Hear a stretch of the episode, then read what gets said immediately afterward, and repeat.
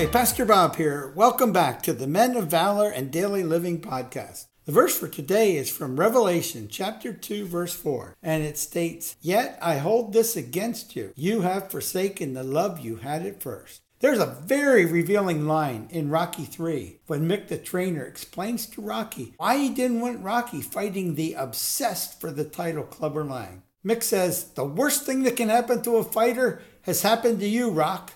You became civilized. It's time for you to relax and retire. Time to give up on that dream." But Rocky doesn't listen, and he loses the fight as cares of the world grabbed his focus. But eventually, passion comes back and fear is destroyed, and the resounding theme of the movie becomes Eye of the Tiger, and he sacrifices everything as he starts on his next dream of winning that title back. Question: have you become civilized in your walk with the Lord?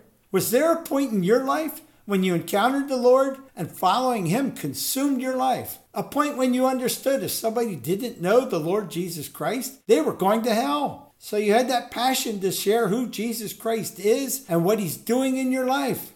And for many people, as that time progressed, they become civilized. And instead of sharing about Him and the passion to get to know Him better, they become civilized churchgoers. Society's changed so much in the last twenty years because the church became civilized, indifferent to Christian standards regarding so many issues. The church didn't become weak due to persecution. On the contrary, it's due to seduction, not persecution. Yes, seduction. The seduction of comfort.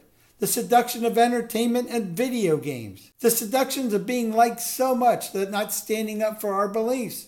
The seduction of success in the world so much that we raise our kids the same way the worldly raised theirs.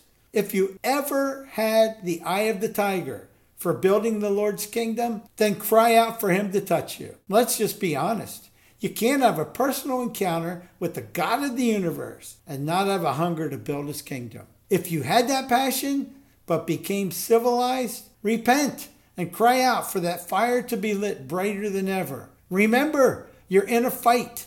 A fight for you, a fight for your children, a fight for the people you love, to either get to know Jesus Christ as Savior and Lord, or salvation and get the crowns for how you led your life, or get the eternal knockout and spend eternity in hell. It's time to get in spiritual shape and win this fight. And yes, you are in a fight.